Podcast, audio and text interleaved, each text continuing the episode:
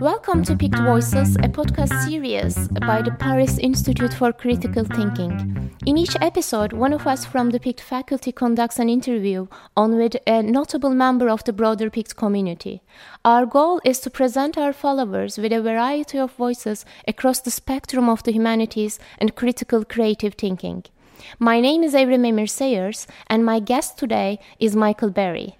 Michael served as a lecturer in Islamic culture at Princeton University from 2004 to 2017 and has been university professor at the American University of Afghanistan in Kabul since fall 2017. His association with Afghanistan spans 35 years and has included ethnographic research and humanitarian work with institutions such as the International Federation for Human Rights and the United Nations. Michael is also an expert on Islamic art who spearheaded the reorganization of the New York Metropolitan Museum's galleries of Islamic art in 2011 and has served as a consultant to Aga Khan Trust for Culture. Michael publishes in French and English on a range of topics, from classical Persian poetry to the Venetian plays of Shakespeare. Finally, Michael has a special place in our hearts at PICT since he endorsed us by delivering our first ever PICT honorary lecture on Matisse and Islamic art in 2018. Hello, Michael, and welcome to the program. Thank you very much. I'm looking forward to your questions and I hope I can answer them. oh, thank you. So, my first question is one that I think will interest our listeners following current affairs in France. It is a question of representative depiction in Islam. There is a common assumption that the religion of Islam forbids the depiction of living beings as blasphemy. In particular, as you know, caricatures of the Islamic prophet in the French journal Charlie Hebdo have been connected to manifestations of horrific violence in France. Now, Michael, you are the author of an academic book on figurative art in Islam, and during and after my academic work with you, I distinctly remember seeing various Islamic miniatures that openly depicted the Islamic prophet. Could you shed some light on the questions of representative depiction in the Islamic tradition? Okay, initially, one can say that there is abundant event evidence ranging from the 14th century to the 18th century in the great royal courts of Turkey and Iran and Central Asia and India of depictions of all the prophets, including Adam and Moses and Solomon and Jesus in the Islamic perspective, and finally, um, culminating in depictions of the Prophet Muhammad himself, which means that if certain modern Muslims want to take issue with representations of the Prophet, they are going to have to launch an all out attack against Ottoman civilization, Safavid civilization, Timurid civilization, Mughal civilization, Uzbek civilization over centuries. So that's a very tall order. To go more deeply into the problem, Islamic civilization wrestled with the question of icons, iconophobia, or embrace of icons. Islam arose in a Middle Eastern setting which was torn by disputes between opponents and upholders of icons. We know that the civilization of Constantinople was practically destroyed by civil war between the defenders and the opponents of icons. So Islam appears in this context, and strangely enough, the Muslim caliphs of Damascus gave asylum to the defenders of icons when the opponents of icons were in power in Constantinople. So things are much more complex. What we see is that Islamic civilization, by the first imperial caliphate in Damascus, came to a compromise which has endured really until the convulsions of the 20th century, which was figurative art was banned from the shrines, was banned from the mosques, was banned from the illumination of the Holy Scriptures, but figurative art was retained in the service of royalty, not only as frescoes on the palace walls, but as glorious manuscript illuminations put together in royal workshops for the edification of the royal family, including the ruling sovereign and the princes and the princesses. And so we have literally tens of thousands of illustrated books, most of which are on religious subjects and depict all the prophets. So, just in strict historical terms, the current position of the fundamentalists is one of extreme iconophobia, but is belied by the historical experience of the civilization. Then, at a much deeper and spiritual level, figurative art came to be justified in Islamic civilization by the 15th century, so quite a long time ago, as an expression by which artists reproduced a miracle attributed to Jesus in certain apocryphal traditions of Christianity and most especially in the Quran itself, that the child Jesus, with God's permission, molded birds of clay, blew upon them, and gave them life with God's permission, whereby any artist who allowed his mind to be filled with the Spirit of God would then create images with the permission of God. And this was actually the theological justification for images at the royal courts of the Timurids and Ottomans and Safavids and Uzbeks and Mughals. So, there again, the current iconophobic fundamentalists are insurgents not only against perceived non Muslim aggression, but against a very vital part of Islamic tradition itself.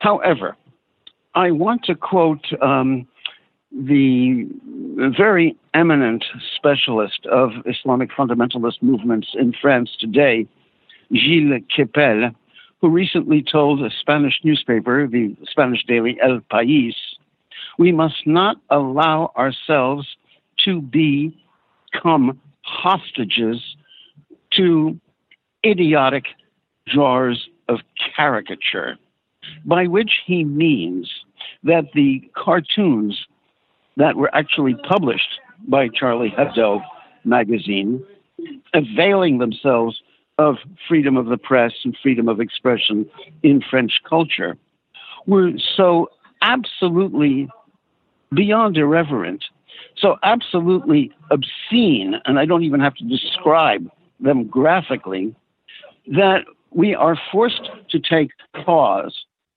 I certainly am very, very much um, sympathetic to Charlie Hebdo's general charge against all religious traditions, whether Christian mostly, Jewish, Islamic, or whatever. But the fact is that the taste of those drawings if they had depicted Jewish subjects instead of Muslim subjects, objectively would have been called anti Semitic and going beyond the pale of acceptability. And this raises a major question. Where I join Gilles Kepel is in insisting that such an important and profound series of debates concerning freedom of religion and freedom to criticize religion, concerning artistic freedom and concerning our proper understanding of artistic traditions and iconic traditions in Islamic civilization. All this should not be drowned, dragged down to an obscene level where the Charlie Hebdo pictures could be seen not just as taking to task modern clerics, for example, but actually befouling, soiling some of the most sacred associations of the people who by now constitute the largest religious community in France itself, right after Roman Catholicism. So it's a very, very delicate question, and I think the only way to answer it is the way Gilles Kepel answers answers it, which is appeal to intelligence and responsibility. Thank you for that, Michael. Uh, I feel that this is the kind of information that many people in the so called West sorely lack, not least because the word Islam has commonly uh, come to mean for non Muslims in the West something that is categorically alien, categorically other, and separated from what we call the West by some kind of unbridgeable historical, cultural, religious, civilizational divide. Now, uh, I know for a fact that your work, Michael, often disproves this easy generalization uh, and, and speaks to historical, artistic, and philosophical continuities that, that undermine the idea of a categorical divide. Would you like to speak a bit to these continuities, especially on the philosophical level? So, the discontinuity between Islam and what we usually call Western civilization should at first come as a surprise, given that Islam is rooted in the same set of Semitic scriptures, and Islamic philosophy is rooted in the same legacy of Greek philosophy as Roman Catholicism, or for that matter, uh, classical and medieval Judaism. So, why does Islamic civilization seem so strange to people who are heirs mostly to the Christian cultures? And I think part of the answer was given by a, one of the, mo- the most eminent Turkish historian of the 20th century, Halil İnalcık, when he described the classical Ottoman state of the 16th and 17th centuries as a neo Sasanian state. And he was so correct. The great difference between Christian civilization and Islamic civilization historically arises from the fact that Christian civilization claims to be the fulfillment of Greco Roman civilization, the world united under the Romans to receive the message of Christ, so that all Christian kings are crowned as Roman emperors and are anointed with holy oil as successors to David. In the Islamic tradition, while the Greek philosophy and the Semitic scriptures remain largely the same, the imperial tradition was instead claimed to be the Sasanian, with the explanation that the Sasanian Persian kings had united much of the world in the sixth century of the Common Era when Muhammad was born, precisely by God's will to prepare the world to receive the Mohammedan message. So, what you have are two civilizations which are two thirds joined in theology and in philosophy, but one third disjointed, with one claiming the Roman heritage and the other claiming the Persian heritage. And it is this Sasanian Persian heritage which makes Islamic civilization look so exotic to uninformed Western eyes. But again, to go to the past before coming to the present, it's very interesting that in Dante's Hell, Muhammad should be set among those who have caused schism and religious divide, as if Muhammad, in traditional Christian eyes, were not the founder of a new religion, but a heretic within a common tradition. And certainly we know that no wars are more fierce, more unrelenting than civil wars, than wars between those who believe themselves the true believers, the Orthodox, against those who are branded as heretics. And Christians and Muslims have warred through the centuries based on what they consider to be differing interpretations of the same fundamental theological and philosophical assumptions. So the intellectual effort required in the West today is to recognize the alien Persian element, but to embrace what is common in a fundamental understanding of the deep kinship between traditional Christian and traditional Islamic civilization, with the Jews historically having played the role of a bridge between both sides, notably in Spain.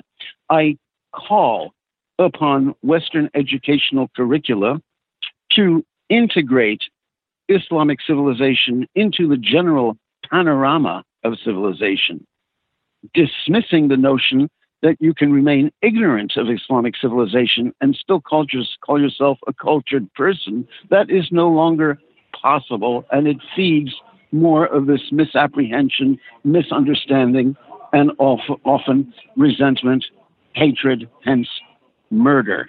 Islamic civilization is part of the great family of civilizations and certainly a very, very close parent of so called Western civilization. So, Michael, your words made me think of our time at Princeton. Uh, this was in the early 2010s, and the Near Eastern Studies department was hosting a lot of courses and events on the so called Islamist extremism. Uh, for example, on medieval Muslim thinkers who inspired radical Islamist thinkers today. In contrast, there was little attention to Muslim historical figures such as Rumi or Ibn Arabi, who represent the inclusive, mystical, and undogmatically philosophical strands of the Islamic tradition.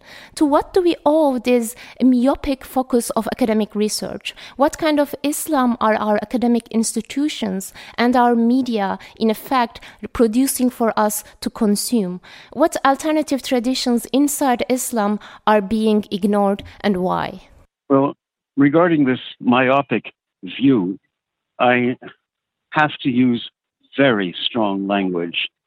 I believe that when a Western institution of higher learning refuses or neglects to address the classical heritage of a given civilization under consideration, only to concentrate on aberrant political manifestations thereof, it is betraying its fundamental academic mission because the word Islam is so charged now, I would like to draw analogies to two other civilizations that an institution like mine, Princeton University, always addressed in a balanced and let's call it a classically conservative manner.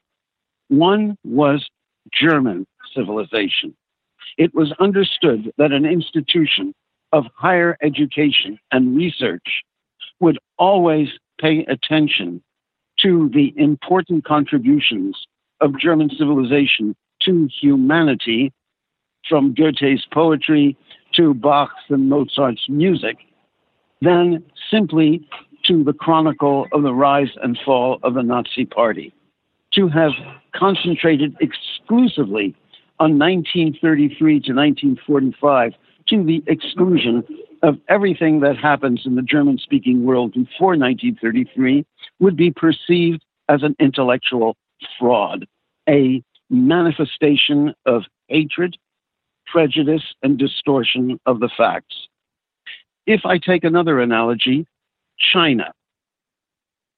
I studied Chinese at Princeton, and I was always very impressed by how the university was such a rich conservatory for documentation, thought, creative intellectual engagement with the high classical Chinese tradition in philosophy, in poetry, in painting, in various inventions.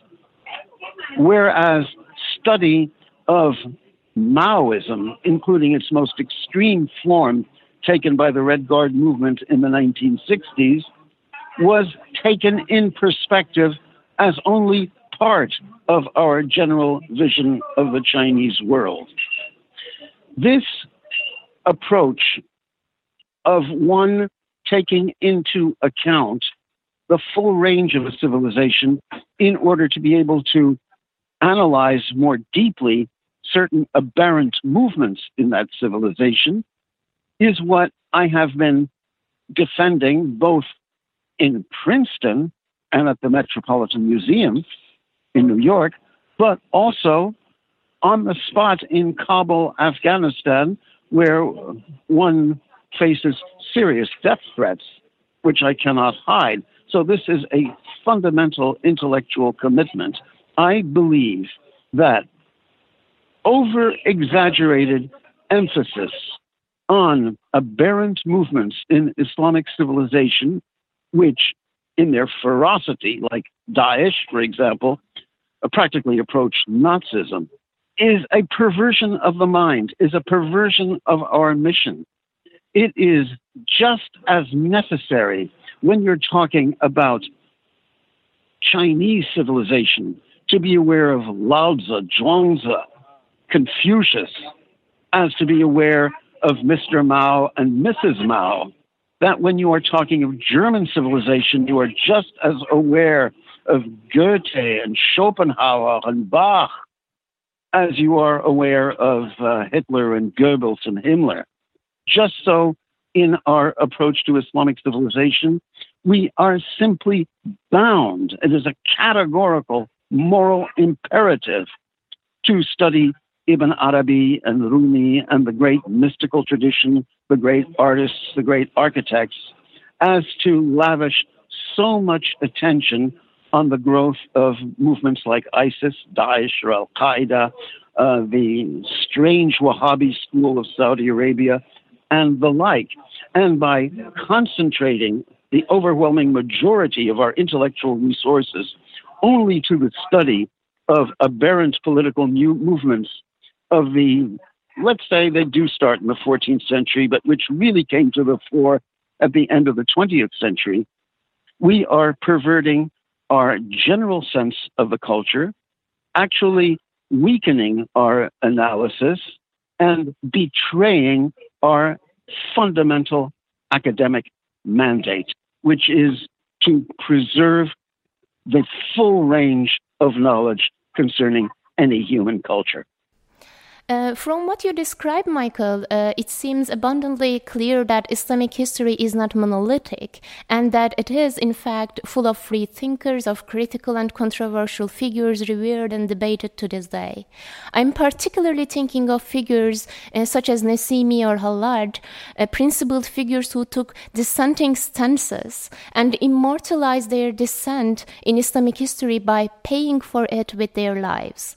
In light of this rich tradition, how do you assess ongoing calls from the West for Islamic reform? Does Islam need the West to reform itself, whatever that might mean, or would it be better to take this call for reform with a pinch of salt? Uh, I'm willing to throw a whole salt shaker in all directions, but I think it's fair to say that most human civilizations, as complex creations that they are, often bear in themselves very poisonous seeds.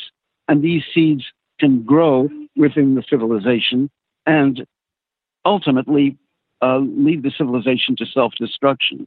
By this, I mean, I identify, for example, in German civilization, there was a seed of tremendous resentment against Germany's European neighbors and a German desire to reaffirm German superiority, which became paramount in the two mad regimes of Wilhelm II and Adolf Hitler in the 20th century, leading to self destructive world wars. Just as I would say in the United States, the seed of poison in the American system has been slavery and its corollary racism, which continues to poison with its legacy American culture today.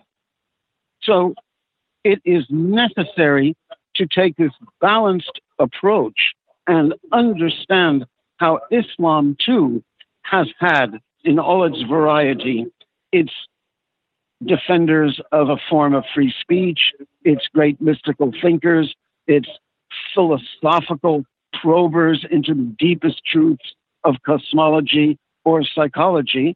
And at the same time, there are strains in Islamic civilization which produced the current disaster through which Islam is going.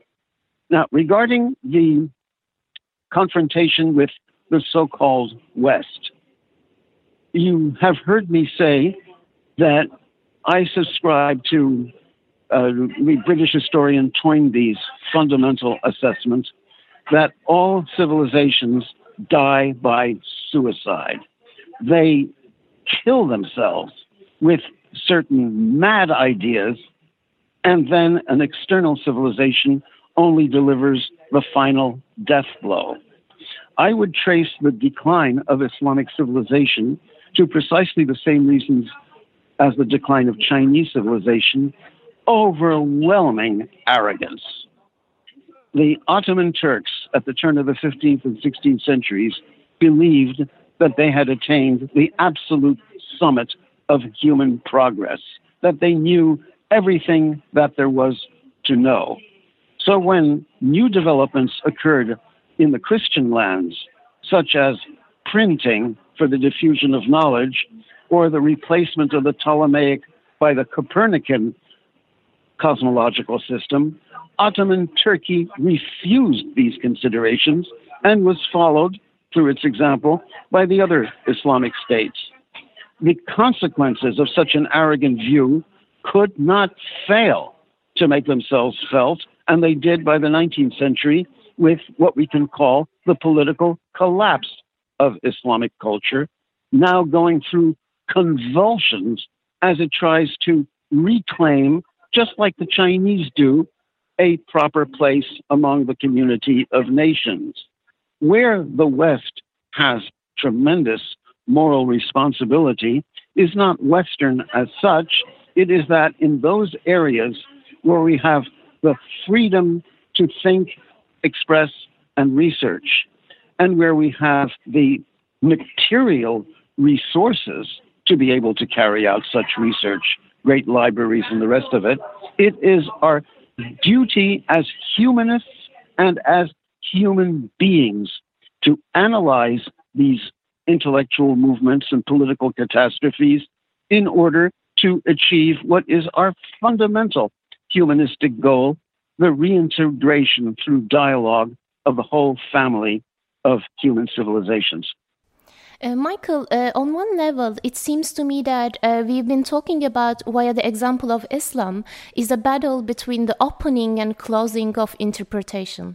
On the one hand, we have an approach that gives us clear cut definitions that tell us what is what and that teaches us what we need to know so we don't need to ask further questions. On the other hand, we have an approach that rejects these definitions and always keeps the question uh, open in the not of supplying ultimate answers, but of producing opportunities for critical and creative thinking, opportunities for individuals to learn how to question and think. Could you describe this historical process for us, Michael, and what we can learn from it today? Uh, yes, I can. And here I do uh, confess I'm tremendously influenced by much of um, Toynbee's thinking. I, I, want to take off the Islamic labels and address what seems to be a more common human trend, which is that civilizations, as they grow, face challenges and overcome them. But in the very triumph over certain challenges, they tend to ossify and fossilize in worship of themselves, in a kind of complacent, self satisfied conviction that they have already succeeded and they have nothing further to learn. And this has happened to pharaonic Egyptian civilization and to, um, I would say, the modern United States in its Make America Great Again type of sloganeering betrays that sort of tendency. Chinese civilization certainly suffered from this when it closes to the outside world and to all fresh currents of thought by the beginning of the 15th century. In other words, all these civilizations commit this kind of mental suicide, which is why, when looking at Islam from this international perspective, I find I don't really need, although I will use, I don't need to use these particularly Islamic terms such as opening the gates of ijtihad and closing the gates of ijtihad, meaning opening the gates of speculative reasoning and then closing the gates of speculative reasoning. But I find challenging, not just for Muslims, but for human beings everywhere, how Islamic civilization, when in the 15th and 16th centuries, it was reaching its greatest expanse on earth, its most unquestionable m- military uh, conquests, when Istanbul under the Ottomans was one of the great empires of the planet. It is at just that moment that you see Islamic thought fossilizing into worship of itself. Whereas the older tradition, as with Abu Hamid al Ghazali, had always been question, doubt, place yourself permanently under examination, and only with a self critical perception do civilizations continue to grow with vitality. When they ossify into self worship, then they begin to die. And that is that was the fate of Islam, but not only of Islam. But I hope I've, un- I've answered your question in more universal terms as to the question of opening or closing the gates of speculation, ijtihad. Michael, uh, yes, yes, you did, and and thank you very much for uh, joining us on the program today. You have given us a lot uh, to think about on a cluster of issues that is often discussed, but just as frequently misunderstood in today's heated climate of public debate. I think your comments show us that current affairs are inevitably distorted when they are presented to us without the required historical and conceptual depth. Thank you for your enlightening comments. You're very welcome. Uh, that brings us to the end of another PICT Voices. Thank you all for tuning in, and we hope to challenge you with another PICT podcast very soon.